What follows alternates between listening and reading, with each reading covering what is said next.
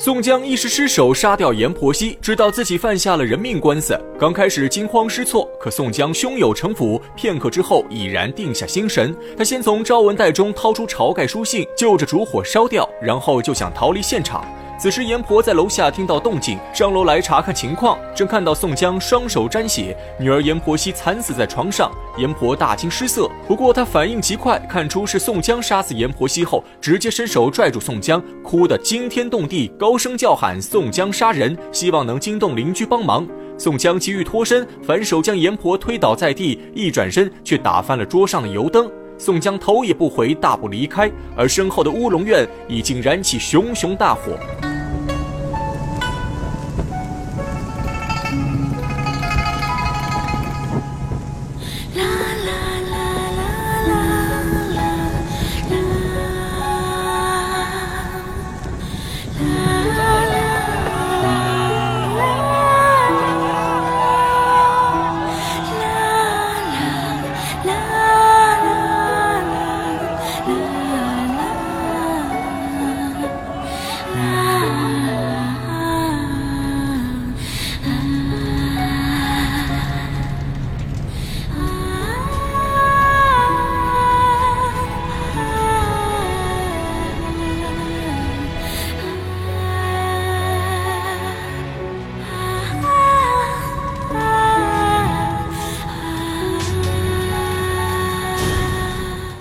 直绕今日能知悔，何不当初莫去为？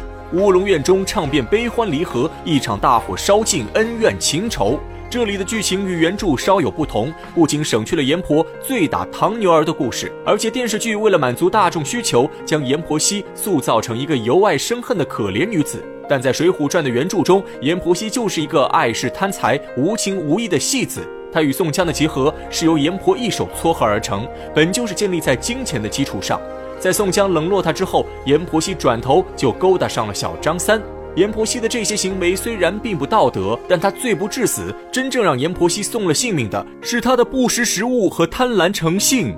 宋江作为郓城县的风云人物，阎婆惜抓到了宋江和黑道大哥私通的证据。如果换成聪明人，肯定装作不知道，避免被大哥杀人灭口。可阎婆惜见财起意，不仅将东西藏起来，而且还用证据去威胁宋江。江在利益的诱惑面前，阎婆惜胆大包天。正是这一点，才断送了他的生命。这也说明一个道理：识时务者为俊杰。人一定要控制住自己的贪心，摆正自己的地位。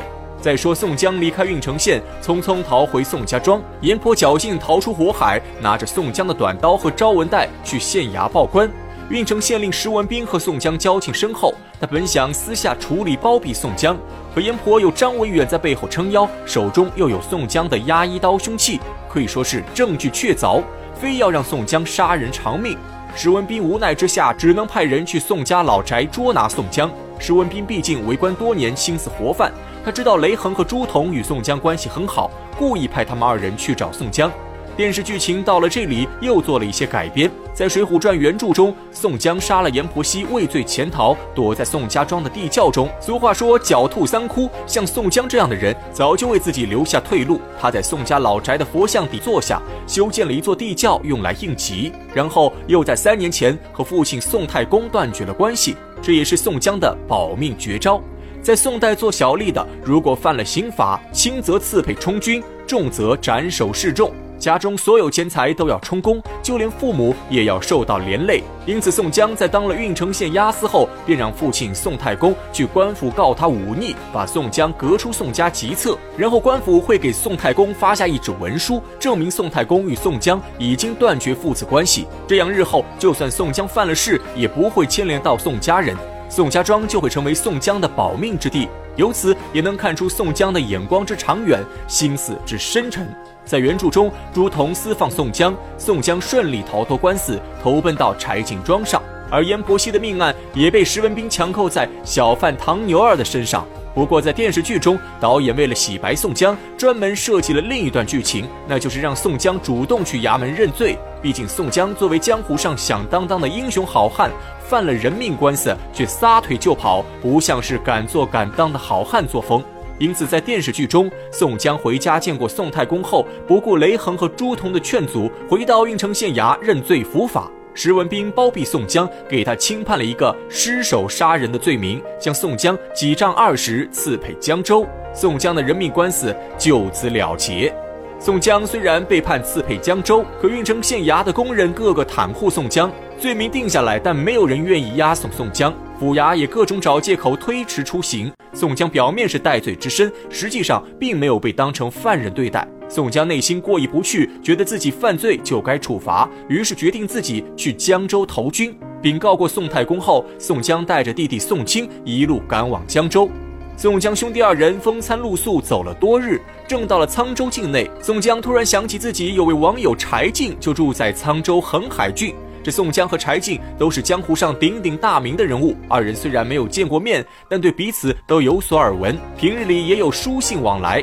这次宋江路过沧州，便想去见见网友柴进，于是兄弟二人一边打听一边赶路。如此又走了几日，宋江已来到柴进庄上。柴进听说是宋江来了，急忙带人出门迎接。二人一见如故，大为欢喜。不过在进门的时候，宋江没注意脚下，一脚踩翻了门口的一把火锨，火锨里面的炭火全打在一个烤火壮汉脸上。这壮汉跳起身来，破口大骂：“哪来的鸟人，竟敢消遣于我！二郎，休得无礼！这是大官人请的客人。哼，客人！我刚来的时候也是客人，可如今呢？听那些庄客搬弄是非，怠慢于我。”宋江知道是自己不对，刚要向对方道歉，却被柴进拦下。柴进上前微微一笑，他知道壮汉最崇拜宋江，却故意不说出宋江身份，只告诉壮汉面前这个黑脸汉子是一名了不起的押司。壮汉一听，嗤之以鼻，出声表示天下只有宋江才是最了不起的押司。柴进有心戏弄壮汉，又问他宋江有何了不起之处。壮汉起身说出自己对宋江的倾慕之情，那才是个真人大丈夫。江湖上，人人都在称赞他，及时雨宋公明，扶危救困，仗义疏财。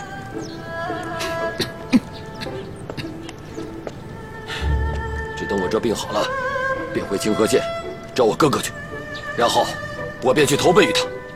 宋江和柴进一听，相视而笑。柴进这才说出宋江身份。壮汉一听，欣喜若狂，跪倒在地，纳头便拜。宋江急忙扶起壮汉，询问对方姓名。壮汉这才报出来历，原来此人姓武名松，因为在家中排行老二，又被人叫做武二郎。那武松为何会流落到柴进庄上？他为何会在门口烤火？